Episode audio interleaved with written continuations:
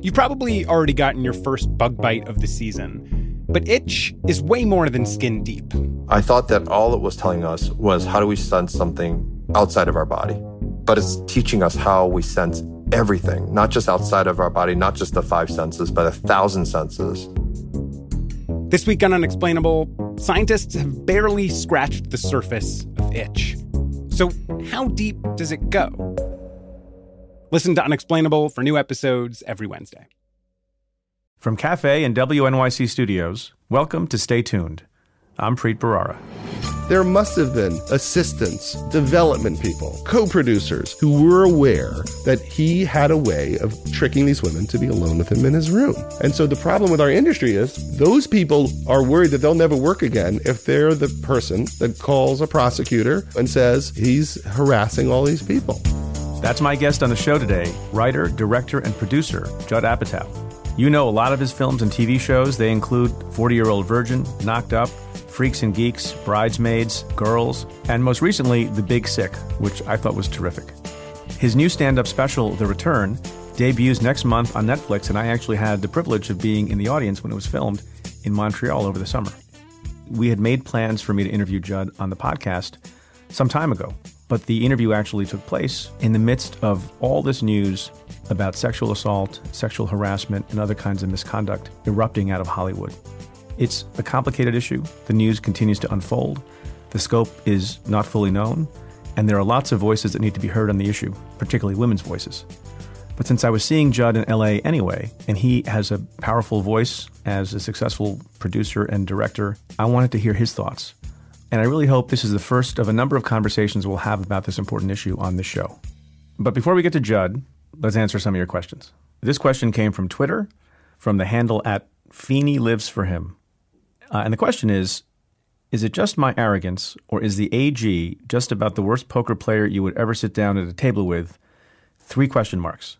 So I assume that's a question about the Attorney General of the United States, Jeff Sessions, and I presume it came in the wake of his testimony this week at a House Oversight Committee. The first thing I'll say is um, I don't play poker, never have, so I can't speak to that. But the important thing, I think, is not whether or not Jeff Sessions has a poker face or not.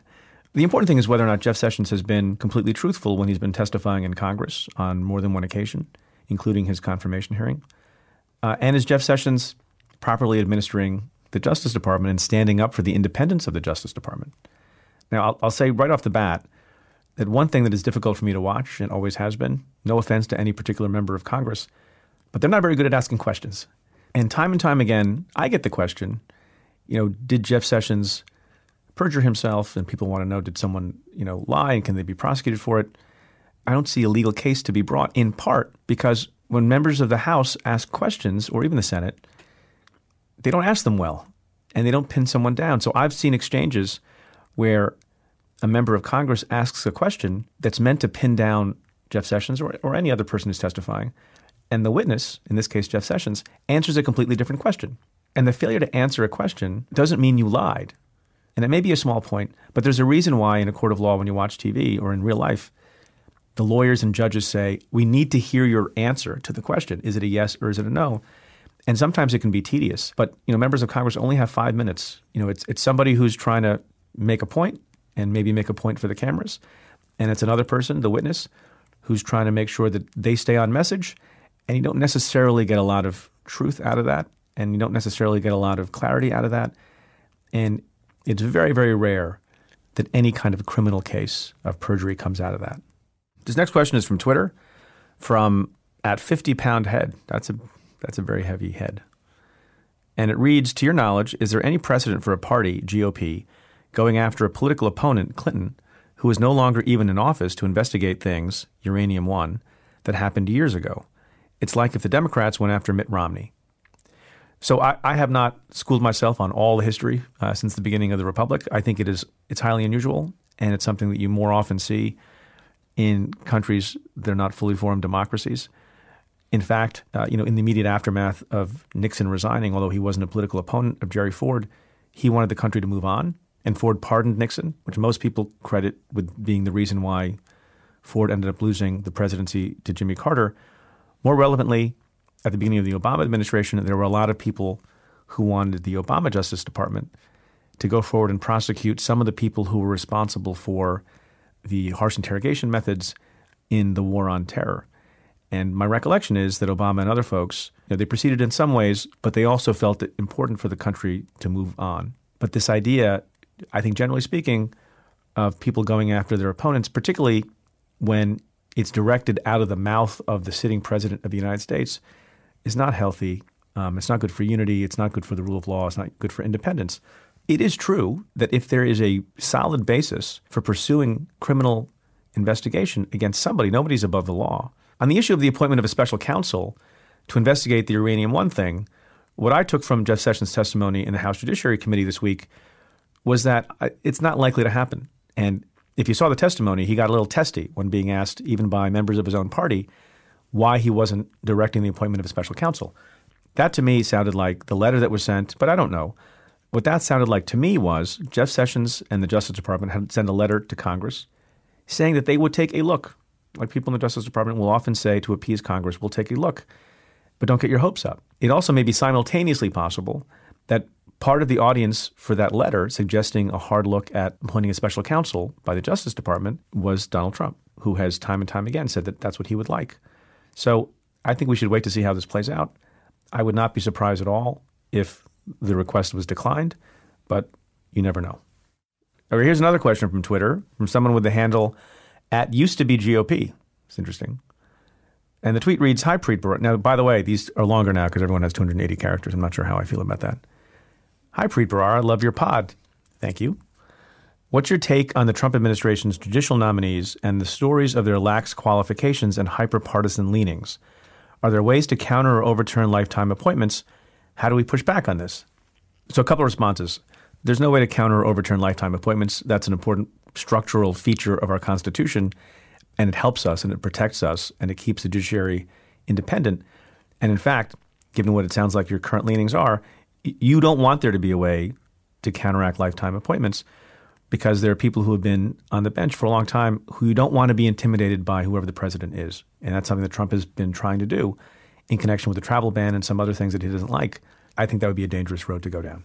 Now, on the question of what to make of the qualifications of some of these Trump nominees, uh, you know, in fairness, I will say there have been, you know, less than stellar qualified nominees in every administration. It was true in the Obama administration. It was true in the Clinton administration and the Bush administration in between. But I, I've never seen before in this small period of time this number of nominees being declared unanimously unqualified by the American Bar Association. And that, you know, association people have criticized before, but it's a group of professionals who take a deep dive into judges' credentials, their experience, what their colleagues think of them, and their temperament. And it's a lot in just a few months here. And that's not a good thing because you serve for life and you can do, you know, a lot of injustice if you don't belong on the bench.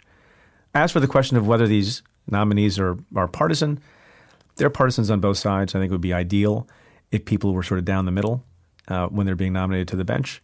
But this is something that happens both times. I think it's a little too early to see whether Trump's nominees are more to the right than Bush's nominees. I'm not sure that that's so. I think, with respect to the Supreme Court nomination of Gorsuch, that's somebody that Mitt Romney might have appointed. That's somebody that George Bush might have appointed. So I don't know that they're any more to the right than a different Republican president would have appointed. And as for your last question, how do we push back on this? Well, the way you push back on this is to elect the person that you would prefer to have in the White House. So vote. And now for my conversation with acclaimed writer, director, producer, Judd Apatow. Judd and I had a really interesting conversation. It was funny, but it was also serious. The serious part related to the news coming out of Hollywood about sexual assault and misconduct and even possibly rape. Uh, we talked about Harvey Weinstein, about the comedian Louis C.K., who Judd knows personally. We even talked a little bit about Woody Allen and also the role of people who have enabled that kind of conduct throughout Hollywood. And some of those people have been lawyers from my own profession. But as you'll hear when the conversation starts, Judd was really eager to talk about Donald Trump. That's coming up. Stay tuned.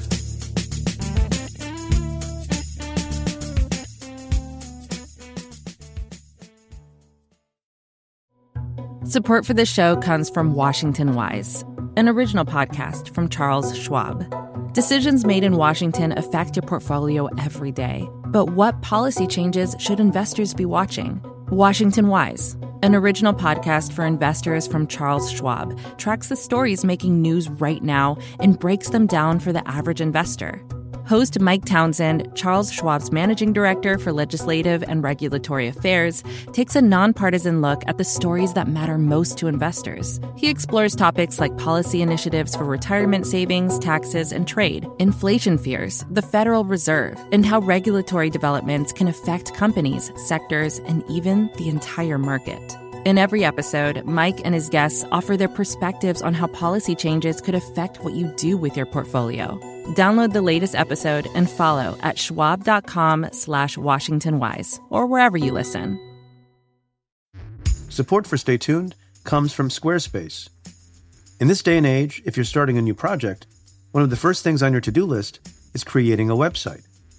That might seem a bit scary at first, especially if you've never done it before. But there are tools out there that make it easy for anyone to create their own site, like Squarespace. Squarespace is an all in one platform that you can use to build a website and help people find your ventures. Creating a website with Squarespace is straightforward and painless, even if it's your first time making one. Whether you want to sell your products or a service, or need a place to host your blog or portfolio, Squarespace can help you get your name out there and makes it easy to find on the web. They have plenty of tools to help make your first website look pretty great too, all while customizing it to fit your particular needs. Because your site is your own, and it shouldn't be fit into a one size fits all box. Get the functionality and the unique look that you need. Head to squarespace.com/tuned to save 10% off your first purchase of a website or domain using code TUNED.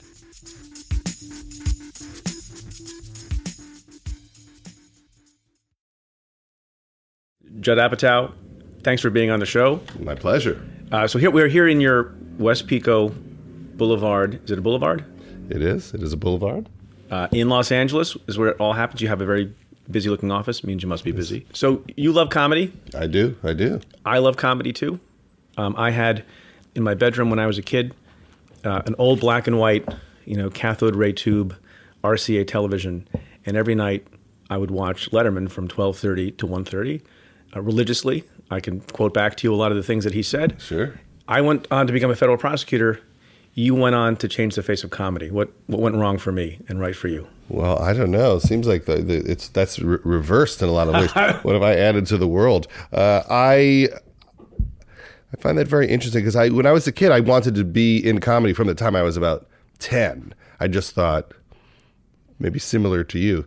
The world is really screwed, and comedy seemed like a way to address it. Like, God, nothing seems fair.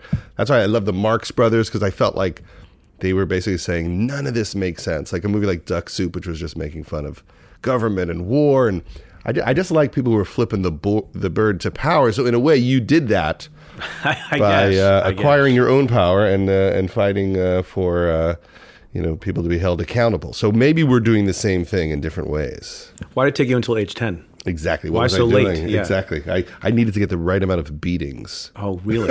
no, I didn't get any beatings. I always think that Donald Trump's dad beat the living hell out of him. It's one of my private theories, which is he just really behaves like somebody who was physically abused. Whenever I hear that story that they sent him to boarding school uh, because he was unmanageable and none of his siblings went to boarding school, I always think, what kind of abandonment is that as a kid? And does that make you feel like, I must accomplish, I must be a winner for dad who sent me to this boarding school and beat the hell out of me, which is my guess. I'm, I'm, I'm not uh, sure of that. But do you ever think about that? Like, what mentally happened to Donald Trump that he is this guy? I, you know, I have no idea, but but along the lines of what your career is about, the one thing that I find odd about Donald Trump that I didn't appreciate until literally the day before I went to go meet him last November when he was going to ask me to stay on is this odd characteristic that he has of not laughing. He smiles at jokes. He makes jokes himself, whether you find them funny or not. But but there are almost no cases of him on tape laughing. What do you think that's about? I, I do think that that's mental illness. I think that's like what a serial killer does because you know, when you laugh, you're showing you understand someone, you're showing you care about them, that you love them, you're making a real human connection. I think that's something we all talk about that Donald Trump doesn't seem to be making human connections. And that's why it's easy for him to fight with uh, widows and the parents of uh, people, uh, who, you know, whose, whose kids gave their lives for this country there's just a lack of empathy that we don't quite understand what is at the root of it, and we don't know where it leads us. It certainly leads, in some respects, to terrible things like. Uh, not having compassion for the, the dreamer kids in our country. Just just being comfortable with the suffering of other people. And to me it all comes back to being a guy that owned a casino. Because what what does a casino do? It tries to take your last penny. Because we all decide in life where we want to spend our time, what we want to work on, how we want to make a contribution to to the world. Do you think all casino owners? Do you think Steve Wynn is a terrible person? Oh, absolutely. I think they all are. I think these are some of the worst. Should we go down the list? We should go. Uh, yeah, Sheldon Adelson. I mean, I think that the idea that your vocation is to figure out how to get people to leave their money with you, I think is a horrifying way to to make a living. I want to go back to this point of Donald Trump not laughing you know, he's not a humorless. He knows how to make other people laugh, maybe not yeah. you, but he knows enough about people to get them to laugh from time to time. Well, if you really made a list of the Donald Trump jokes, they're usually uh, attacks on people. I think a lot of his humor is about uh, making people people feel terrible. For instance, the other night, I guess he considered it a, a joke. I'm not sure, but when he said uh, about uh, the head of North Korea, you know, I didn't call him fat and short. Is that what he said? Uh, yeah, he called him. Kim Jong Un apparently called him an old, and Donald Trump responded by saying, "I didn't call you short and fat, although I could." Uh, and I think on some level he thinks that's a joke. I think we're literally watching a mating dance between two of the most awful people the earth has ever seen and this is part of their they're like flirting it's like it's like lunatic flirting who, who is using humor well if we think that trump is not I think that Al Franken is one of the funniest people uh, that's ever been in government, and he is very uh, careful about using that sense of humor. But when he does, I, I, I think that he's very effective, and his book is very good. Uh, I think that uh, Barack Obama was hysterical. I think to the point that he had to hold back how funny he was. I, I, remember seeing him in a town hall when he was first uh, running for president. It was on C-SPAN, and a, and a woman asked a question and he said something so cutting and so funny that I thought, oh, this is too funny, borderline mean. Th- this guy is viciously funny and he has to censor this. But he's actually hysterical. I mean, I wrote some jokes for him for correspondence uh, dinners. And I was always amazed that, you know, he would do what, you know, it would be almost a 15 minute, 20 minute routine. He wouldn't stumble on one joke. He wouldn't flub a line. Would he practice? Do you know if he practiced? I don't know. It's a really good question. I mean, his timing was so impeccable, and he really got the spirit of every joke. Uh, and as someone who does stand up and who has a Netflix special coming out in December, I was there. I was there at the taping. It's going to be very good. I, I, I was always amazed. Like, wow, he just doesn't. He never slips on this. And then I've seen him speak, you know, just at events, just talking to people, taking questions, and he he he is uh, uses humor very uh, effectively. Which jokes did you write? Can you tell us? You know, I, I don't want to be a joke uh, claimer. You know, yeah. people who like go, I wrote that one. You don't want to be that person. But one of the jokes that we wrote was. Um, people say I don't reach out across the aisle enough. I don't hang out with these people. But they say, uh, you know, why don't you have lunch with Mitch McConnell? Have a drink. I remember this. Mitch McConnell. I know your joke better than you. You want to say it? Yeah, and I use this. I've, I've used this.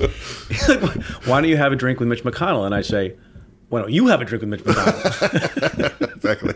It's the simplest joke. You have a drink with Mitch you McConnell. You have a drink with Mitch McConnell. um, I, I, was once. I was once. So I worked in the Senate, and I found Mitch McConnell. He's very shrewd and he's very smart, and he, you know, depending on your perspective, you like his policies or not. Not a funny man. Not a funny man. A terrifying man. Is the purpose of comedy just to make people laugh, or is there, you know, a higher order of it that means it should not only make people laugh, but make them think, make them feel alive, make them reconsider their positions, uh, show them the idiocy of the world? Or is that too cerebral? Well, I think it's all of it. I think there is a place for that. I remember watching Jon Stewart during uh, the reelection campaign of uh, George Bush, and thinking there's no way George Bush can win based on how hysterical and well thought out all these pieces are that his show is creating. And when George Bush won, I thought, oh, none of this works. None of this works because if it did, this would have had an impact. And I wish it did work, but I, I don't know uh, if it works in the way we would like it to. I do think it may be training the next generation who will be more tolerant and more thoughtful and and hopefully stand up for certain ideals. At least, it, you know, it doesn't have to be the way I phrased the question. It was about whether you're persuading people to your point of view or not. And maybe the more important thing is it's more like school. School is not there to indoctrinate you into being left or right. It's there to teach you, hopefully, how to think for yourself and be critical of institutions and be skeptical of politicians. And that's sort of what you know you have done and Jon Stewart does. You well, know, Jon Stewart, when know. he left his show, he said, you know, uh, and I, I paraphrase, I don't remember exactly, but he said. Uh, pay attention, and there's a lot of bullshit out there.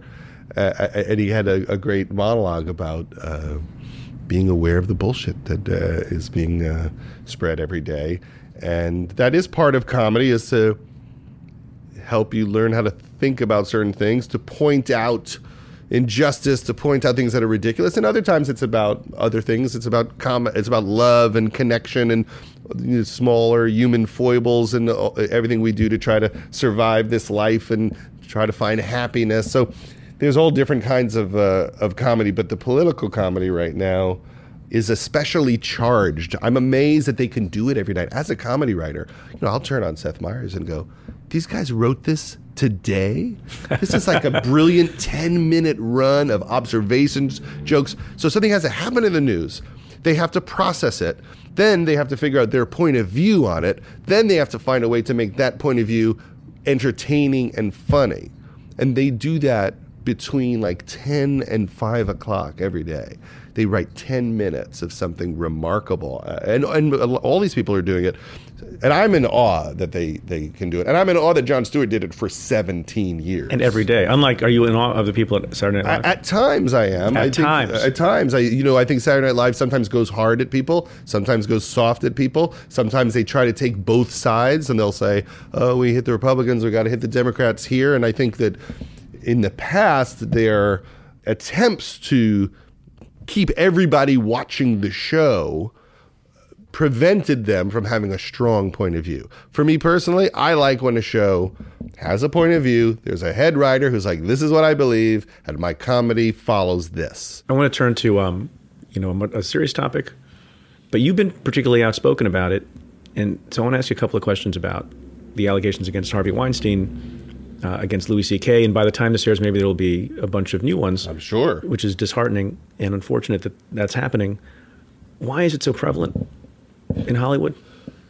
It's hard for me to know, you know, what it's like in other businesses. From what I hear, it, there are similar problems in every business, but there are specific aspects to how the entertainment world is run that sets it up to be a problem.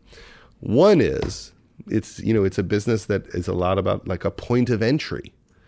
And so there's the potential for abuse to say you can enter this world, you can get this job if you do this. And it's not about you know you don't take a test. It's not a quantitative exam that you take. Yes. And so certain people have an outsized power to make you successful or not. Exactly. And that that becomes a problem. And I guess it probably is the same you know, in every other business, someone decides if you get the job, someone decides if you get the promotion. There are certain people with a lot of power, and if they abuse that power, um, you get these these uh, issues of harassment. But there's something about a lot of you know handsome young men and beautiful young women trying to get noticed, trying to get people to realize they're talented, to give them opportunities. Uh, you know, you can't prove you're a great uh, actress without getting the job. You have to get the work to show what you do. And that creates a lot of power and potential for abuse from the people who give out those jobs. So you have that uh, happening. And then I think there's something about people's self interest that keeps them from stopping it. I think people don't want to make waves. People people don't want to get on the phone and call someone and go, "What's going on with Harvey Weinstein? What what is this?" Like the other day, Alec Baldwin was giving a speech somewhere, He preempted some stuff. and he said, uh, "The uh, I, I heard for decades this rumor that Harvey Weinstein raped Rose McGowan," and I just thought, "Did you ever ask anybody about it? Did you ever ask your agents? You ever ask?" I don't know if he made movies with Harvey after the point he heard that rumor. Maybe he did, maybe he didn't. But did you ever think it was worth saying, is that true? And if it's true, shouldn't we come up with a way to keep actors and actresses safe from him? And I think it's you know it's unfair to point him out as the only example. He he's just the one person that said it out loud. Let's assume there was a hundred people who heard that rumor. Did anyone call anyone to say, shouldn't we protect these women from Harvey? I was talking to an agent the other day, and he said to me, you know, Harvey had a process. He would go to a film festival. He would say, these are the women I want to meet. He would set appointments for the morning. At the last minute, he would cancel and move the appointments to the early evening. There would be multiple people there. Uh, and and they would meet this person like at the restaurant downstairs, and they'd say Harvey will be right down. And one by one, people would have to leave to get to other appointments till there's just one person, and then they would say Harvey would like to meet you upstairs, and then they were left alone. Now, who were those people involved in this process? There must have been assistants, development people, co-producers who were aware that he had a way of tricking these women to be alone with him in his room. And so the problem with our industry is those people are worried that they'll never work again if they're the, the, the person that calls a prosecutor or the head of an agency or a studio and says, he's harassing all these people. Uh, and that's what we have to change. We have to find a way to get the business manager who writes the check to the woman that H- Harvey Weinstein harassed or raped to say, I won't write that check. I'm not going to do that. Do, and do you think we've reached a tipping point where more and more people will do that now? I think it is the beginning of a massive change because women always felt like no one will believe me and I won't be supported. And we've just said to them, we will support you. We're here. We probably should support you much more. There still will be people who feel that they didn't get supported enough, but the environment has changed dramatically. And that's why you have, you know, an enormous amount of people saying, oh, I can say now, well, this is what happened to me here and this is what happened to me there. And so suddenly it, it feels like a tidal wave. It's because all these people have been traumatized and they have been terrified to come forward because they're worried about losing their careers uh, or being sued. I mean, look what Brett Ratner did. He's he's suing this woman. Brett that- Ratner, who's a who's director pro- of movies, a producer of director and producer and financier. A woman wrote a Facebook post accusing him of rape. He's suing her. No, it's it's a woman. I don't think she's in the business anymore. I think she lives in Hawaii or something. And he's suing her for millions of dollars. She clearly doesn't have the money to uh, defend against this. But what is the reason he's doing this? It's a signal to anybody else that might be thinking about coming forward that I'm going to make shut. your life hell. Right. Uh, he's not suing any of the famous people that are accusing him because they have the means to deal with it. Luckily, that woman got a lawyer to say, I will uh, defend you pro bono. So she is being defended. But that's why people don't come forward because of things like that.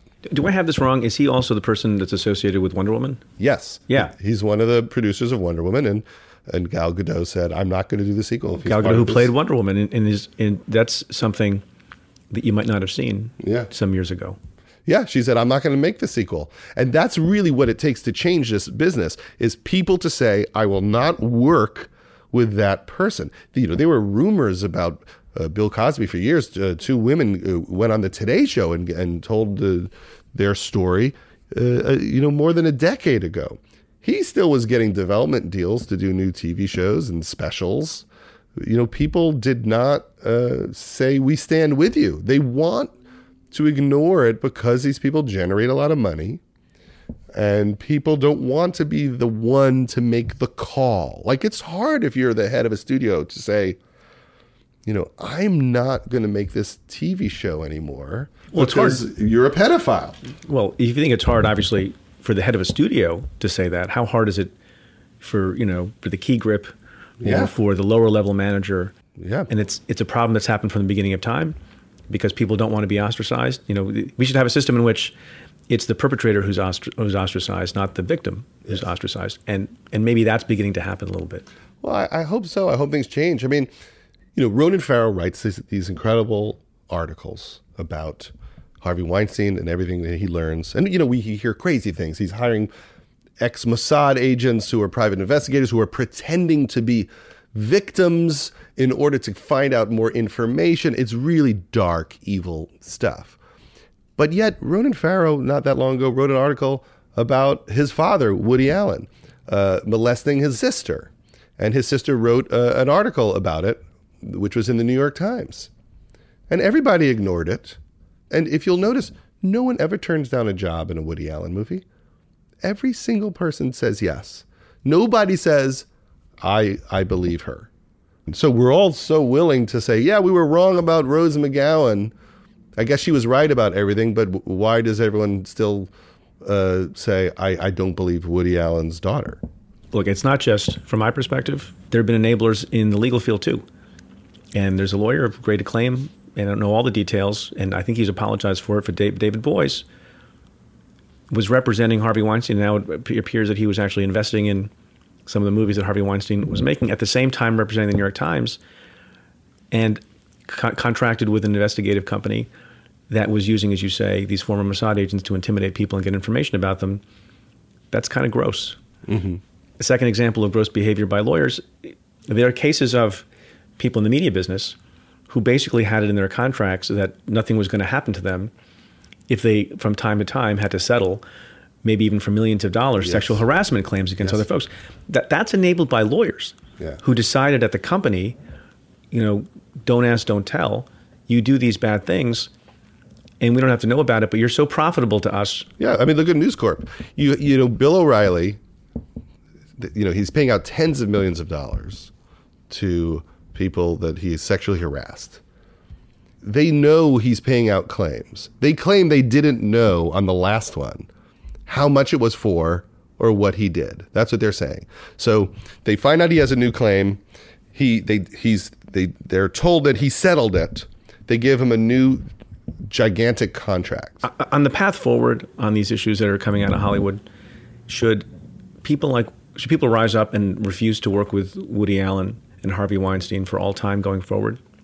I think that there's a debate that's about to happen, which is what do we do with these deviant people? What happens to them? Do they Some of them may be criminals. Not well, some of them should be in prison. Some of them, you know, it's always difficult to prosecute these cases.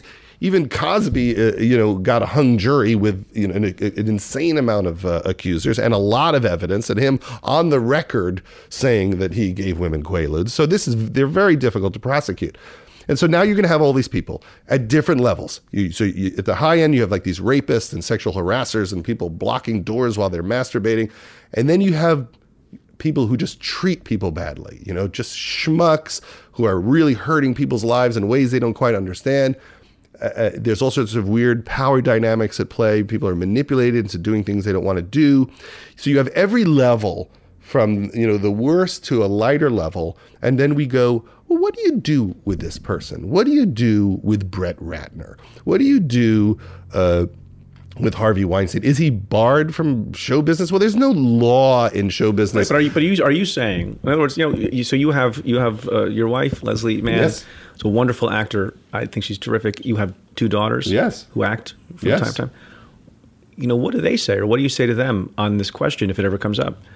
If I get offered a, a job in a Woody Allen movie or a Brett Ratner movie, um, do you do it or do you not do it? I think you don't do it. Don't do oh, it. absolutely. Right, and so- that's that's come up, and you don't do it. It's come up for me. I mean, uh, there's a reason why I haven't worked with any of these people.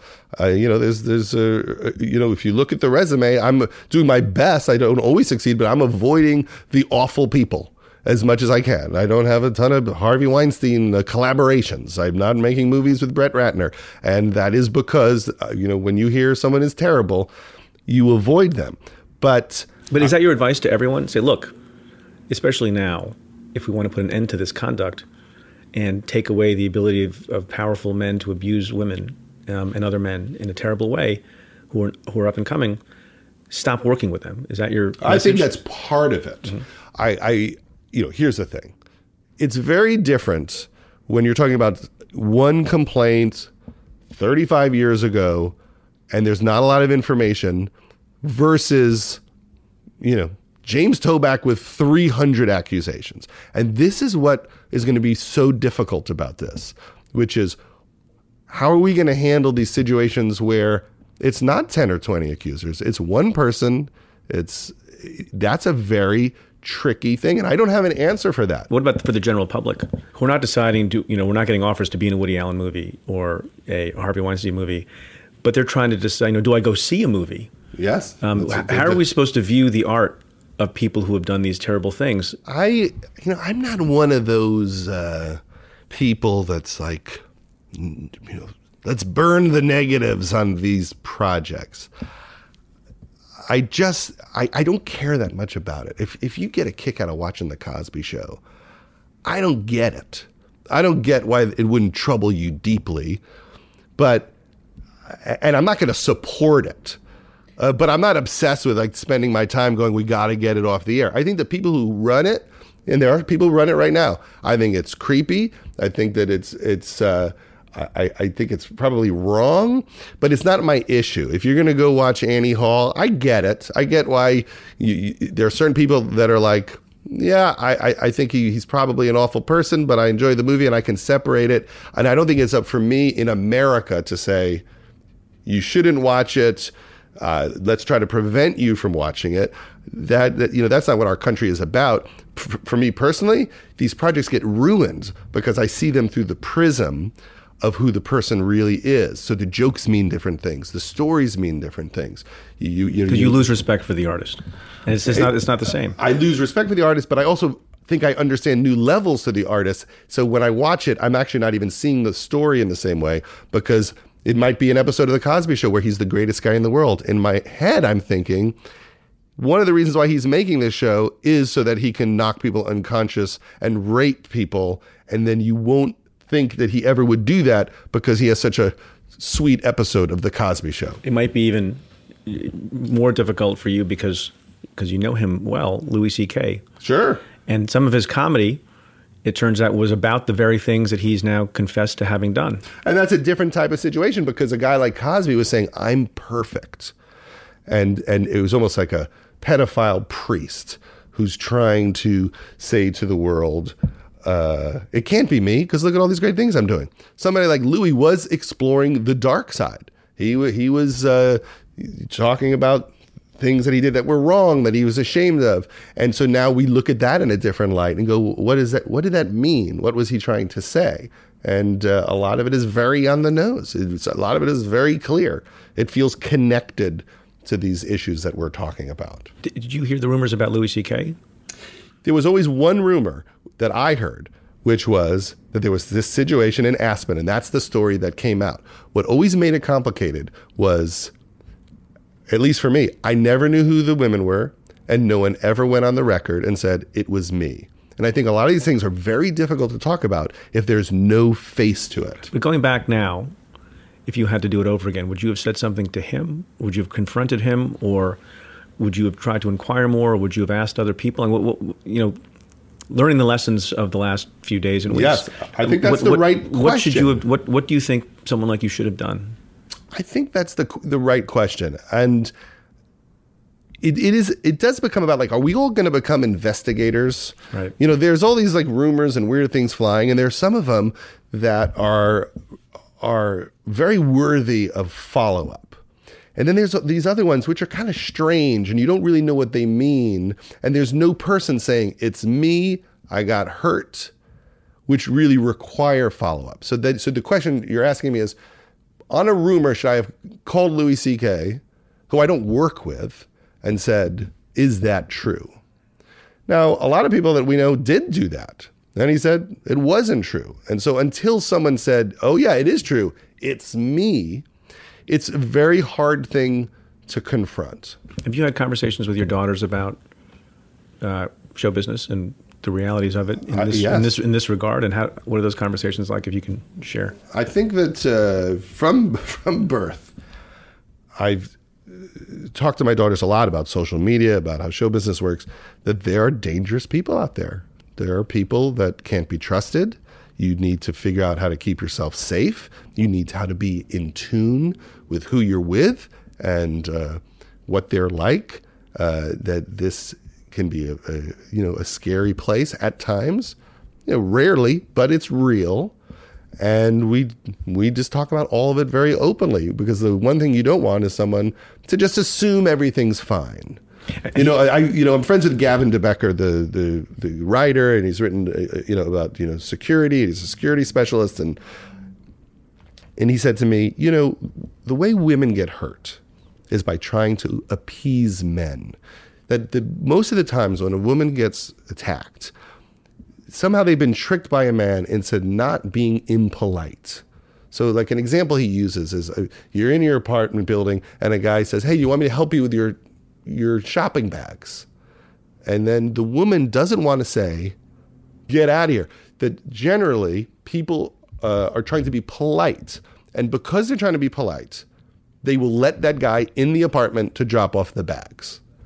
And and they, at the and I'm sure this is true for men as well that that this intention to be polite and not cause a scene gets people in big trouble. So what I always say to my daughters is, you know, if you feel something's weird's happening, speak up, get out of there, run, yell.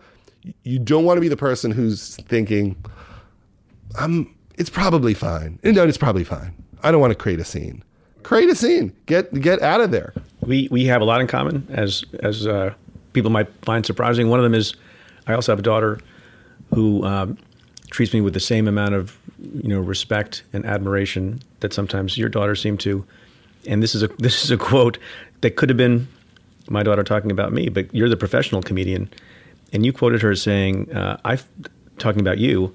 I find your jokes so annoying that sometimes my friends make jokes that are funny and I don't laugh. In spite of me in spite of me. Yes, I did. That is. Do you true. make your family laugh or not? Uh, I sometimes, you know, sometimes. Sometimes I'll make the effort. I'm like, tonight I'm going to try to make my family laugh because they find me so unfunny. I'm going to try to let them know I'm good. I'm going to give them the A stuff. But do they, appre- do they appreciate that other people find you funny, or are they? I, I think they find quizzical it, about that. They find it annoying for the most part. I, I think. Uh, I think they both respect it and are irritated by it, as they should be. I, I totally support uh, support it because you know you support their irritation with you. Yeah, because if you live with me, you're uh, you know I'm making a fair amount of jokes, and uh, my failure rate is probably 80, 90 percent. So you're listening to eight or eight bad jokes out of ten for your whole life. Right, because you're working it out at home. I'm working it out at home. I'm bringing right. the, the, good stuff to the world. It's not all Netflix at home, right? Netflix is, is yeah, a lot of crap to get through. Uh, but all kids think their dad is a schmuck, uh, and so I, have learned to three, deal with that. And they that yes. is, that is in fact I fact check that. That's true. That is true. And so, you know, who wants to hang out with their parents? It's funny because my daughter uh, you know, one I have one daughter in college. The other daughter is 15. She lives at home, and I would say four people as a family. Three is a child observing a weird couple. and the other day, like I said to my daughter, "Do you want to have That's dinner?" Good. Did you write that? That's good. I, I, like that. I said to my daughter, "Do you want to have uh, dinner with me and mom?" And she's like, "No." I'm like, why not? She's like, what would ever be fun about that? I'm like, well, what do you mean? She's like, well, you're just gonna like give me a hard time about my life, or I gotta listen to your life, and I don't care at all. This makes me feel much better because I thought, wow, it must be different for Judd Apatow, right? I think it's the Who's same for actually everybody. funny in his home and makes a living off. I mean, that's how they. That's how you're, you're paying for college, right? Because other people find you funny, even if your daughter doesn't. Exactly. I, that's what I tell her. I say it's you know it's paying the bills, so give me a break. Here's my favorite quote from you, and then we'll end. All right. And you once said, "I think that everything I do tends to root for the underdog. I always felt as a kid that I was underappreciated, invisible, or weird." But I've always secretly thought people would one day appreciate what is different about me. I'm always putting that message out there. Eventually, the nerds and the geeks will have their day. Uh, yeah, I thought that the whole time I was a kid when I was all alone. I just thought, all these things I'm interested in, no one cares about. But I think when I get to the real world, they will care about that. the, the, rest, they will, but your family won't. They're still irritated, yes. Judd Apatow, thank you so much. Thank you've you. Been, you've been a tremendous sport and guest. Oh, I appreciate Thanks it. Thanks so much.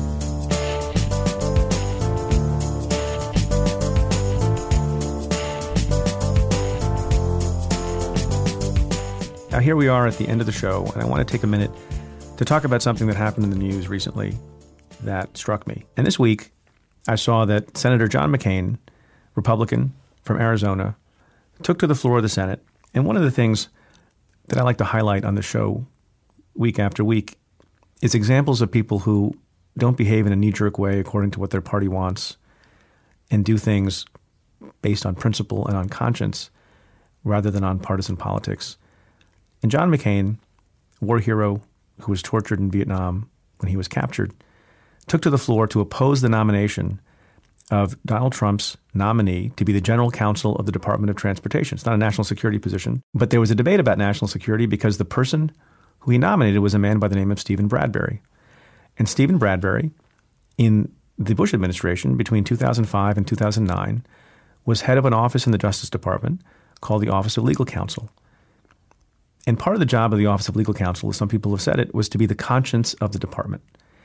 And while Stephen Bradbury headed up that office in the Justice Department, he authored what a lot of people refer to as the so called torture memos, which gave a legal basis for all sorts of conduct by the CIA and intelligence community to engage in methods of torture, quite frankly, against suspected terrorists that I and many other people on both sides of the aisle thought went against the grain of what our country is about.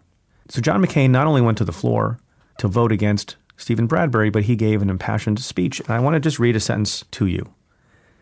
He said from the floor of the Senate, quote, We have led by example and sacrificed blood and treasure to advance our ideals around the world, only to undermine our good reputation in a crucible in which we allowed fears to get the better of our decency.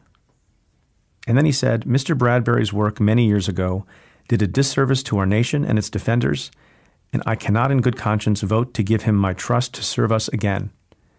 Look, so John McCain was not successful in preventing Stephen Bradbury from getting confirmed, but according to reports, he changed at least one senator's mind. He stood his ground, and he announced that principle still matters. And I just wanted to take a minute to acknowledge and appreciate what John McCain did. That's it for this episode of Stay Tuned. Thanks again to my guest, Judd Apatow and thank you for listening. I'm excited for my first live show with Hasan Minhaj on December 11th in New York. Tickets sold out in like a day. I think it's going to be a lot of fun. And special bonus, my mom and dad are going to be in the audience.